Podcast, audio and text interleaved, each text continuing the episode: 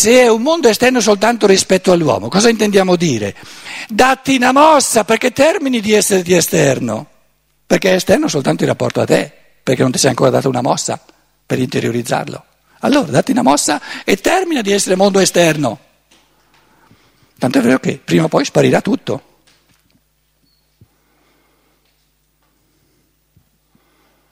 Quindi viene assolutizzato il mondo esterno in, in, in, un modo non lecito, con un pensare del tutto sbagliato, non pulito. È esterno soltanto, scusate, ma neanche rispetto all'uomo, è esterno rispetto all'interiorità dell'uomo. Non rispetto all'uomo, perché l'uomo, percependolo, non gli è esterno, ne fa parte, fa parte di lui.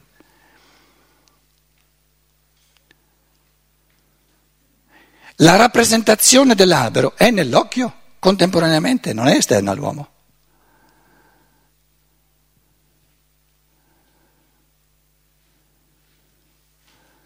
L'unica differenza è che l'occhio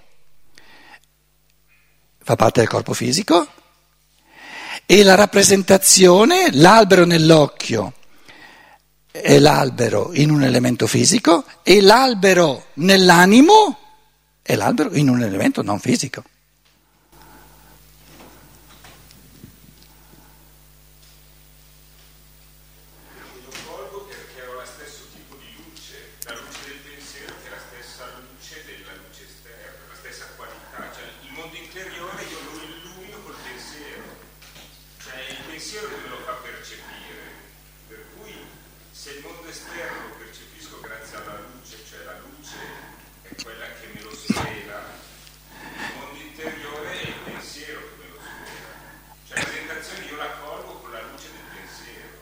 Sì, però la domanda difficile è qual è il rapporto tra i due tipi fondamentali di luce, luce del pensiero e luce l'altra, l'altra luce, quella fisica ma non è fisica. E a quel punto lì non puoi dare una risposta subito, perché è uno dei misteri più grossi su cui l'essere umano lavora per millenni. E il problema del pensare moderno è che si, come dire, troppo alla svelta si sono fatte affermazioni sulla luce e un'affermazione fatta troppo alla svelta è che la luce si sposti da un posto all'altro. Questa sarebbe una luce che è diventata tenebra.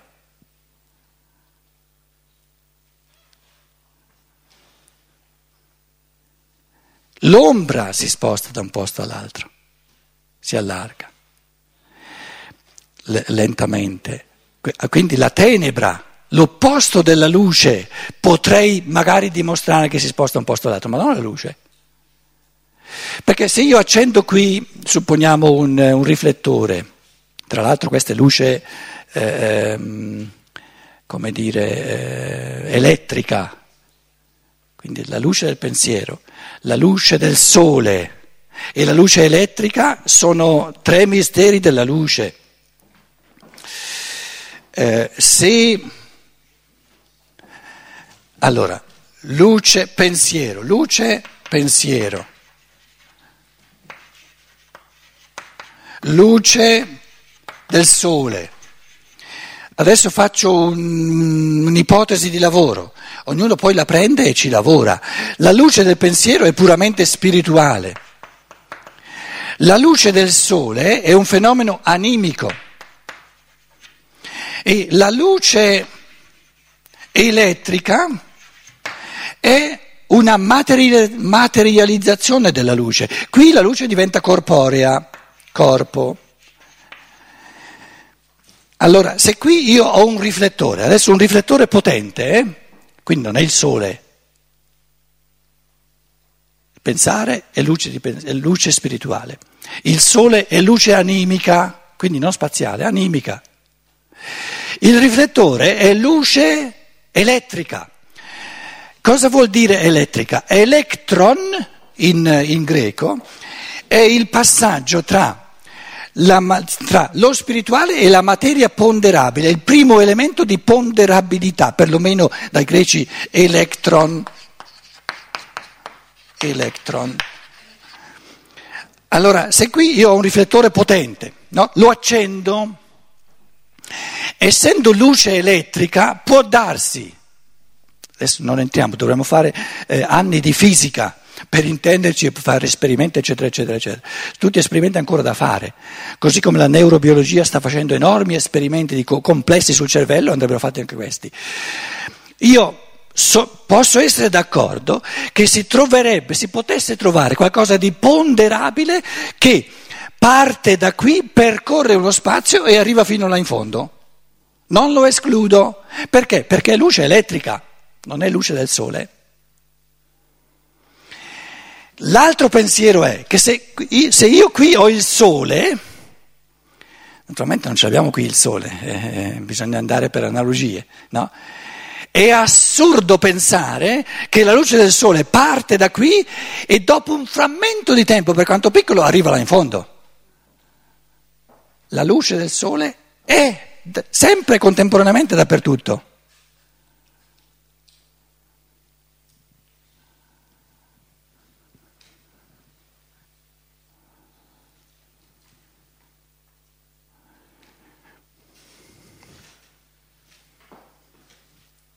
Adesso voi state pensando, no?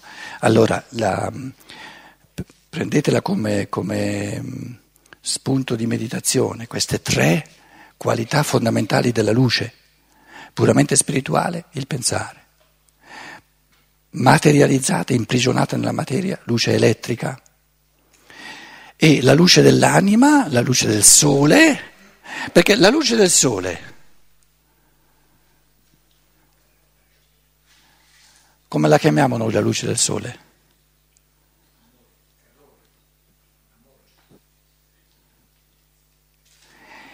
Le rappresenta le, le percezioni.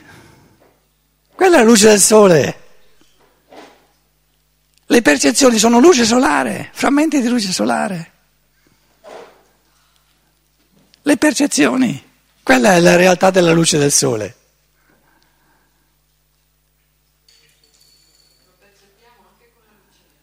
Com'è? Eh, eh, proprio quella è la domanda. Quella è la domanda. Lei dice, ma percepiamo tale quale anche con la luce elettrica? E io dico, no, è una domanda molto importante se, se la percezione è la stessa.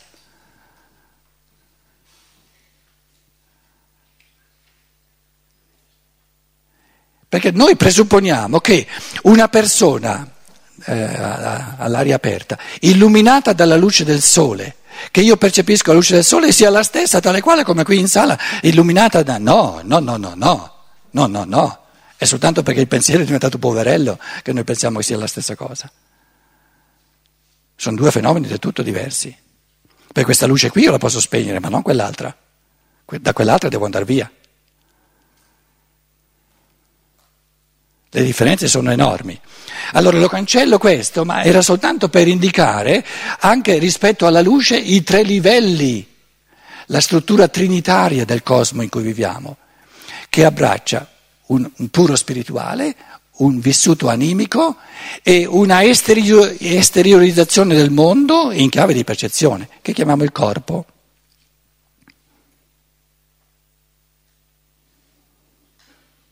Quindi il fenomeno primigenio del corporeo è la percezione, il fenomeno, diciamo, l'unità primigenia del, del corporeo, della luce corporea è la percezione, l'unità primigenia della luce animica è la rappresentazione. E l'unità primigenia della luce spirituale è il concetto. Concetto è un frammento di luce spirituale, la rappresentazione è un frammento di luce animica e la percezione è un frammento di luce materializzata, corporea. Però questa volta qui la, la, diciamo, l'esercizio l'abbiamo fatto riferendo tutti e tre ai misteri della luce. La percezione è luce, la rappresentazione è luce Il concetto è luce. Che è cosa che è ben chiara, se uno ci riflette è ben chiara. Però è un conto adesso eh, affrontare la fenomenologia della luce con una triplicità di chiave di lettura è un conto affrontare la luce come se la luce fosse sempre la stessa.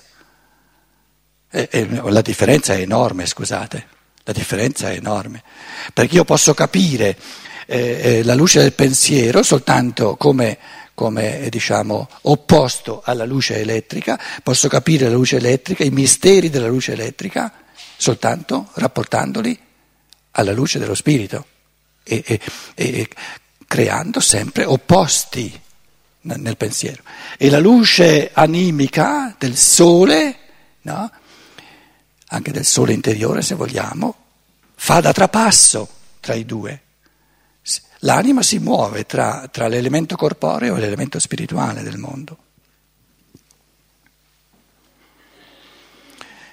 Per la mia percezione io sono chiuso dentro i limiti della mia pelle ma ciò che sta dentro la pelle appartiene al cosmo preso come un tutto. Affinché dunque sussista un rapporto fra il mio organismo e l'oggetto fuori di me, non è affatto necessario che qualcosa dell'oggetto passi dentro di me, come dicevamo prima, non è, non è necessario che passi, si sposti, no? che passi dentro di me. Qui sono io, arriva, arriva all'occhio, no? passa, arriva all'occhio e poi dall'occhio si fabbrica qui la rappresentazione dell'albero. No, non c'è bisogno, non avviene questo. Non avviene affatto. Dove c'è luce c'è contemporaneità. Dove c'è luce viene trasceso lo spazio. E l'inganno di Albert Einstein è che lui con questa, con questa come dire, eh, bella pensata di 300.000 km al secondo intende dire questa velocità non si può più misurare. Quindi non c'è velocità, c'è contemporaneità, punto e basta. Mi dite voi come si fa a verificare una velocità di 300.000 km al secondo, bisognerebbe muoversi, camminare noi stessi con, la, con questa velocità, per dire sto camminando a 300.000 km al secondo.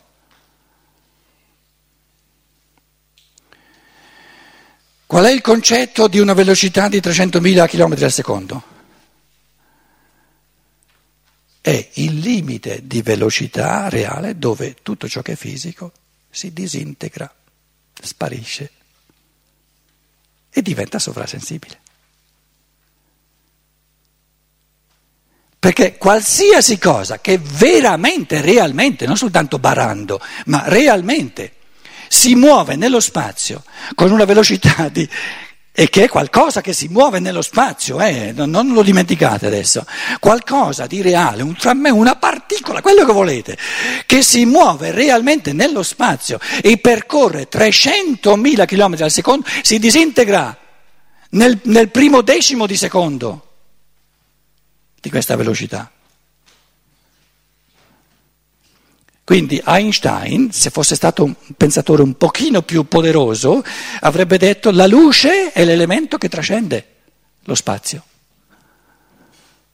Ma anche la teoria della relatività, lo Stein dice che è una pura fanfaluca.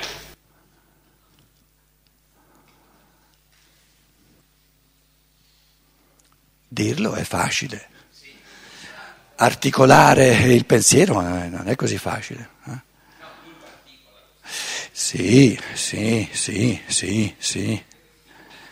Sì, ha tenuto, ha tenuto una bellissima conferenza agli operai del Goetheanum sulla relatività. Esatto, però ti assicuro, io non sono un operaio del, del Goetheanum, no? l'ho studiata questa conferenza, volevamo addirittura farci un libricino di due euro no? quando c'è stato il centenario di... però ti assicuro che o ci metti veramente una, un'enorme quantità di pensiero, oppure ti resta di credere un sacco di cose al Rudolf Steiner solo perché le ha dette lui. E allora lasciamolo, lasciamolo stare e cerchiamo di masticare un pochino in chiave di pensiero le cose. Perché se no eh, arriva, arrivano le persone, eh, le persone, dire, normali e dicono ma questi antroposofi insomma non fanno altro che credere a Rudolf Steiner. Eh, allora, capito?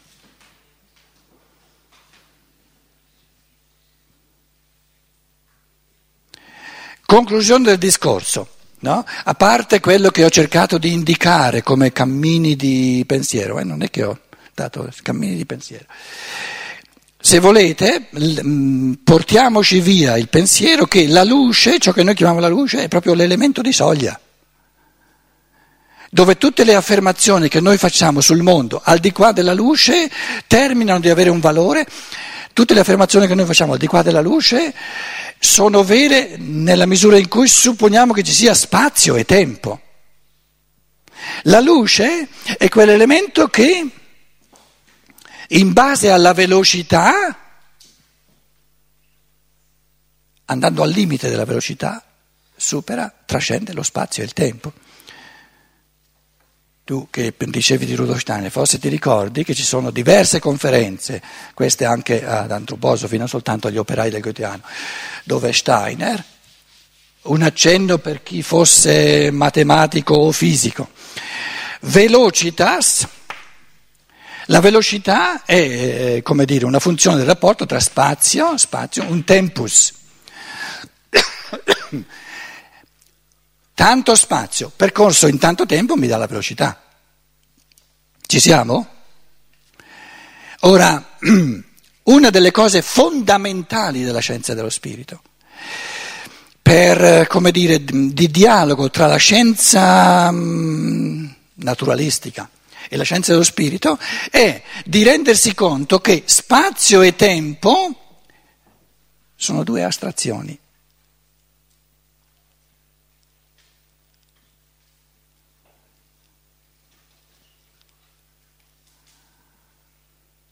astraggono dalla realtà dello spirito pensante che è sovraspaziale e sovratemporale.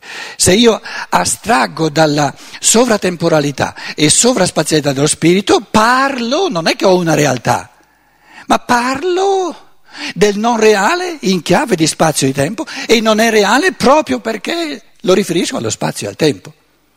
Voglio tornare nel reale, devo lasciar via lo spazio e il tempo, che sono due astrazioni, e tornare alla velocità. Ma la velocità, la realtà, la realtà della velocità, qual è?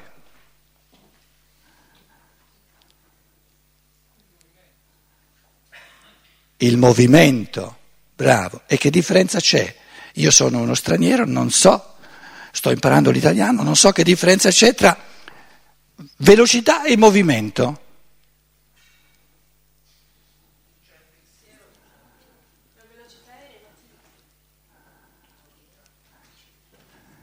Tenti? Tenti. Adesso io vi, vi rendo percepibili una velocità. Voi la percepite come velocità. Cosa avete percepito? No, no, non avete percepito un movimento. Avete percepito una velocità, adesso una velocità minore. Il movimento presuppone qualcosa che voi non potete aver percepito perché è solo in me ed è il motus. Motus. Mi muovo, ho un motivo che mi muove e mi spinge. Questo è soltanto in me. Quindi il movimento è la decisione dello spirito di muovere il corpo per andare veloce o lento verso una parte. Quindi questo moto dello spirito che mi mette in movimento, voi lo percepite come velocità. Quindi anche la velocità è un'astrazione di fatti rispetto al movimento. Quindi la realtà è il movimento, però per avere il movimento bisogna darsi una mossa, bisogna muoversi.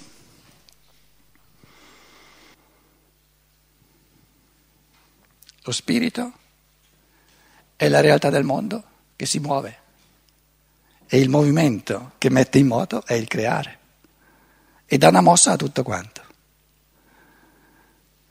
che muove il sole e le altre stelle, come, come prima. Lo? L'amor che, eh, l'amore è il moto no? che muove il sole e le altre stelle. E il linguaggio, no? il movimento, cos'è un motivo? Nel motivo c'è il motus. Eh? Cos'è un motivo?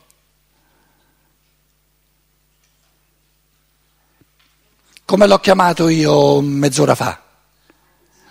Un pensiero accattivante che mi muove. Perché o ho un motivo di fare una cosa o non ce l'ho. Se ho un motivo mi muovo e lo faccio, la faccio. Tornano i conti?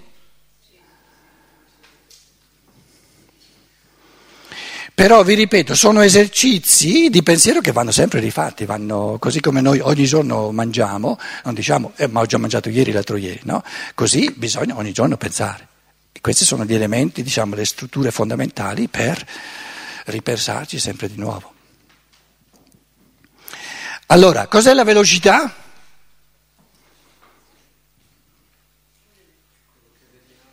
È la percezione del movimento. Però nella percezione del movimento non ho la realtà del, del, del movimento, ho la percezione del movimento. E la realtà del movimento è... Adesso lo dico in italiano, eh? La realtà del movimento, adesso non si potrebbe dire così. La, la realtà del movimento è l'essere motivati.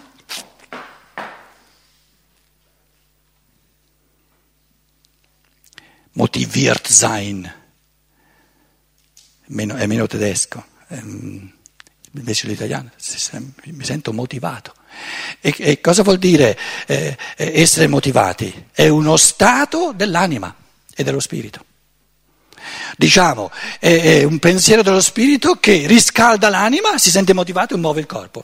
Allora, un, un, un, un frammento di luce dello spirito, vado a visitare mia nonna, Riscalda l'anima, sì ci vado volentieri perché le voglio bene e muove il corpo. Sono motivato, sono motivato ad andare a trovare mia nonna. L'origine è il pensiero, perché visitare mia nonna è un concetto, un pensiero, poi si traspone nell'anima come motivazione e mette in moto il corpo. Movimento. Quindi nel pensiero è un concetto, nell'anima è una motivazione e nel corpo è un moto, un movimento. Il linguaggio dice movimento, movimento vedo il corpo in movimento, voi il mio movimento lo percepite, no? Ho avuto il pensiero di dimostrarvi qualcosa, adesso mi metto in movimento. movimento, d'accordo. Il linguaggio italiano, cosa che il tedesco non ha? In questo caso, parla di motivazione.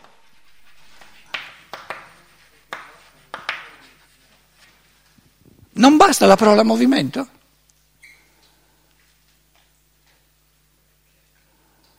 È tutt'altra cosa, mica, mica vi direte, se, se, uno straniero venisse e dicesse ma mot, mov, beh, la stessa cosa, no? motivazione e movimento.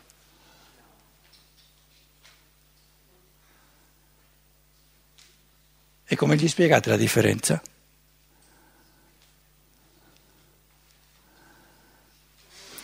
Il movimento lo vedi, la motivazione la senti. Avrà capito subito?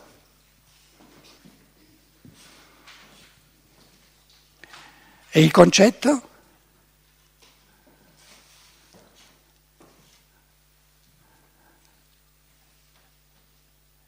Andare a visitare la nonna. Nell'anima c'è una motivazione, c'è la motivazione. Il corpo si trasfonde in movimento. In origine? In questo caso.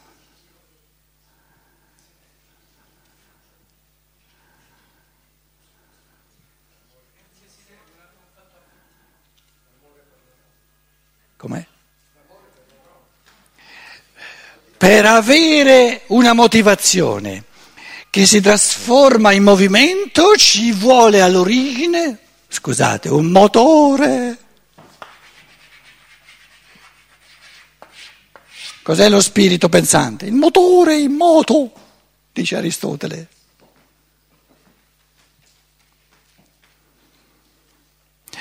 Lo spirito pensa e mette in moto tutto l'animico e tutto il corporeo, lo fa evolvere. È il motore dell'evoluzione dell'anima e del corpo.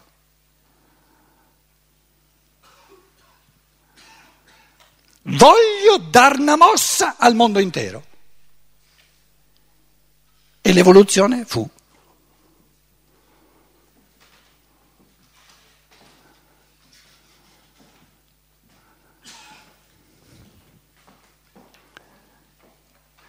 Luciana, inutile che mi guardi storta perché vuoi fare, eh,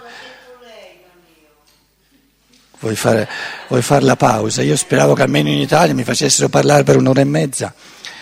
Facciamo la pausa fino a che ora?